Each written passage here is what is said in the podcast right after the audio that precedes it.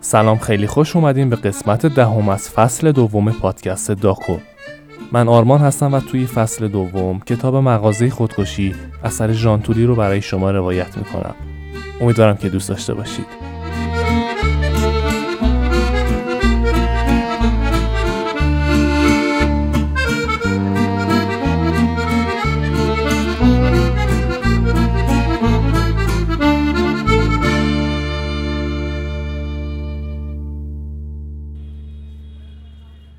مادمازل سعی کنین این ماسکو بپوشین و به خودتون نگاه کنین. بیاین خودتون رو ببینین بعد ببرینش خونتون. می‌تونین اونو کنار تخت یا توی همون بذارین. نه دست در نکنه. همین هم مونده. به قدر کافی بدبختی می‌بینم. آلن از پشت صندوق گفت بدبختی چرا؟ اول یاد بگیر به خودت عشق بورزی. بیا یه بار دیگه به خاطر من انجامش بده. ماسک آینه رو روبروی صورت زن جوان گرفت ولی او سری سرش رو دزدید. نمی‌تونم. آخه چرا؟ خیلی گندم یعنی چی گنده ای؟ داری چی میگی؟ تو هم مثل همه ای.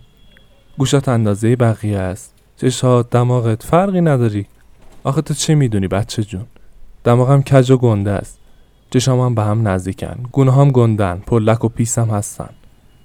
وای کوتاه بیا. چه مزخرفاتی. ببین اینجور نیستی اصلا. آلن کشوی صندوق کشید و یه متر خیاطی بیرون آورد. نوک متر روی چش مشتری گذاشت و اونو تا دماغش پایین کشید. خیلی خوب هفت سانتی متر چقدر باید باشه؟ پنج سانتی متر خب بریم سراغ فضای بین چشات. بذار اندازه بگیرم. فاصلهشون باید چقدر باشه؟ یک سانت. آره همینه. گونه هات آخه مگه چقدر بزرگن؟ تکون نخور. بذار اینو بذارم زیر لاله گوشت. چهار سانتی متر تازه هر کدومشون. آره هر کدومش. ولی بخوای حساب کنی می‌بینی اینا در مقایسه با کل کائنات چقدر کوچیکن. این عددا اونقدری نیستن که آدما از پا بندازن. چیزی که من می‌دونم اینه که وقتی دیدم اومدی توی مغازه تو رو یه جونور شاخدار رو عجیب غریب ندیدم که که چشاش روی شاخکاش گیلی گیلی بره. اه نگاه داری میخندی. خنده بهت میاد. توی آینه نگاه کن ببین چقدر خنده بهت میاد. آلن اینو گفت و آینه رو جلوی مشتری گذاشت تا خودش رو ببینه. ولی زن ادا در آورد. دندونام زشتن. نه زشت نیستن. درسته یه مقدار کج و معوجن. ولی شبیه دختر کوچولوهایی شدی که می‌خوان دندوناشون ارتودنسی کنن. خوشگلن. بخند حالا. تو خیلی مهربونی آلن. پشت سر زن جوان با فاصله تقریبا دوری میشیما آهسته در گوش زنش پچ کرد. معلومه که مهربونه.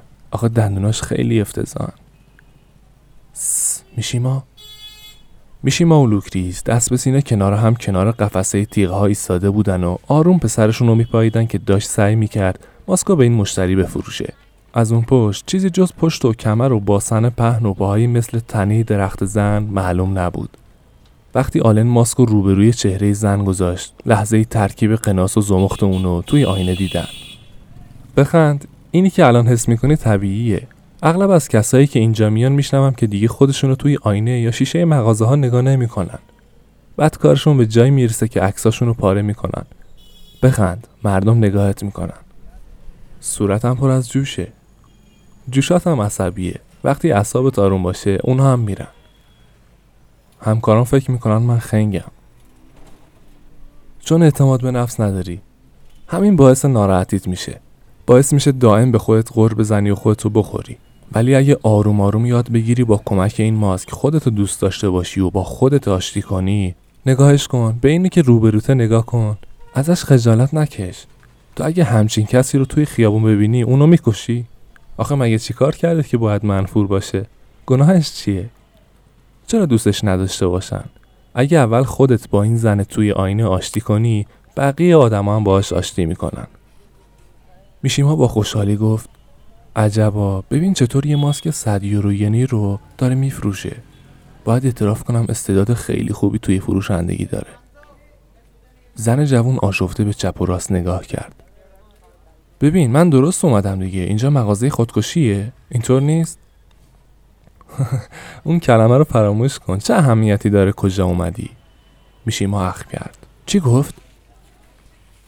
زندگی همینه که هست. اگه سخت بگیری اونم بهت سخت میگذرونه. این ماییم که بهش ارزش میدیم. با همه کمبودایی که این دنیا داره زیبایی خودش هم داره. نباید از زندگی انتظار زیادی داشته باشیم. نمیشه باهاش جنگید. بهتر اینه که نیمه پر لیوانو ببینیم. حالا اون تفنگ و تناب پس بده. حالی که تو این لحظه توشی پر استرس و درده. الان سرت داغه. هر چیزی امکان داره اتفاق بیفته. از چارپایی میفتی و پاهات میشکنه تو که الان توی پاهات درد نداری. همه جام درد دارم. می‌دونم ولی توی پاهات درد داری؟ نه. خیلی عمالی امیدوارم این پاهات اینقدر قدرت رو داشته باشن که تو رو با این خانم توی آینه برگردونن خونه. اگه واسه من این کارو نمی‌کنی واسه اون انجامش بده. اسمش چیه؟ مشتری چشاشو باز کرد و به آینه نگاه کرد. ناومی بن سالادار جیلینگ. به به چه اسم قشنگی. ناومی ناومی دوست داشتنی. حالا خودت می‌بینی خیلی زن خوبیه. ماسکشو با خودت ببر خونه بهش بخند اون هم بهت میخنده. مواظبش باش بهش محبت کن. ببرش هموم لباسای خوشگل تنش کن. عطر خوب بهش بزن. سعی کن قبولش کنی. باهات دوست میشه محرمت میشه. بعد از یه مدت دیگه از هم جدا نمیشین.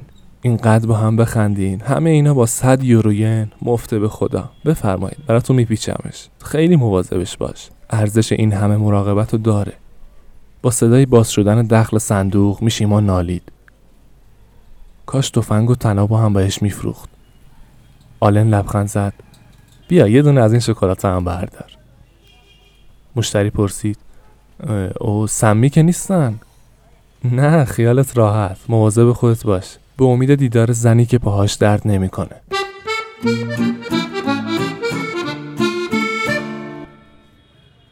لوکریس جلوش رو نگاه می‌کرد و انگشتاش بالای سرش قفل شده بودن. دستاش شبیه یک چشم و سرش مثل یه مردمک بود. از دو طرف گوشش توی فضای بین دستاش دیوار پشتی مثل سفیدی چشم بود. خانم توات شکل نیمتنی زنی با یه چشم خیره شده بود. به امید دیدار آقا آلن که بغل دست اون نشسته بود تعجب کرد ای وای مامان الان به مشتری گفتی به امید دیدار آخه چیزی نخرید. بهش گفتم به امید دیدار چون باز هم برمیگرده. وقتی کسی میاد توی مغازه که فقط نگاه کنه همیشه دیر یا زود برمیگرده تا چیزی بخره. بالاخره نوبت اونا هم می‌رسه. اونایی که به دار زدن خودشون تمایل دارن با روسری شروع می‌کنن. روز به روز هم محکمتر میبندنش. اون عده که چنگ میندازن به حلق خودشون تا مهره و غضروف و تاندون و رگ و ماهیچهشون بیاد دستشون اونایی که این کارا رو می‌کنن اونا برمیگردن. لوکریس که همچنان دستاشو روی سرش زنجیر کرده بود سرش رو به سمت راست چرخوند. با اون چشم کاملا باز به بچهش دستور داد کرکره رو بکش برقا رو هم خاموش کن. پاشو بریم بالا آلن.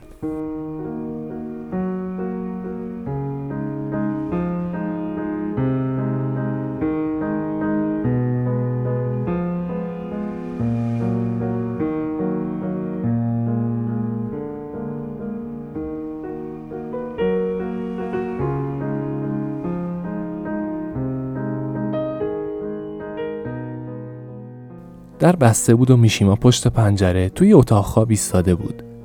پرده رو با یه دست کنار زده بود و غروب خونالود آفتاب و تماشا می‌کرد. فلسفه زندگیش پشت برجای بلند شهر در حال گم شدن بود. آینده پادر هوا و بسیار خراب می نمود و رویای انسانان نابود شده بود. آقای تواچ مغازهداری زرد و بیحال شده با باستاب رنگ غروب توی چشاش احساس بیهودگی، خاری، نجاست، فلاکت، فرتوتی و نفرت و جنون می‌کرد. حتی به این باور نزدیک شده بود که لوکریس هم اونو درک نمی‌کنه. همه چیز در حال فروپاشی بود. حتی عشق و زیبایی هم در آستانه فراموشی ابدی ایستاده بودن. دوست داشت مست کنه ولی الکل گرون بود. فکر و خیال توی سرش میچرخید و هیاهو می‌کرد. دیگه فصلی وجود نداشت نه رنگین کمونی نه حتی برفی پشت برجای مجتمع مذاهب از یاد رفته اولین تپه های بزرگ شنی بودن که با وزش باد دونه های ریزشون گاه تا خیابون بریگوی و حتی تا زیر در ورودی مغازه خودکشی می رسید. این ریزدونه های غریب روی زمین میچرخیدن و از لابلای مردم و کاچ های بلند و آسمون گرفته شهر حرکت می‌کردن. پرنده هایی که راه گم کرده بودند یا خفه می شدن یا از حمله قلبی می مردن. صبحها زنا پرای اونا رو از روی زمین بر می داشتن و به کلاهشون می زدن و توی خلا به راهشون ادامه می دادن. این همون زمانی بود که فریاد جمعیت از ورزشگاه بلند می شد.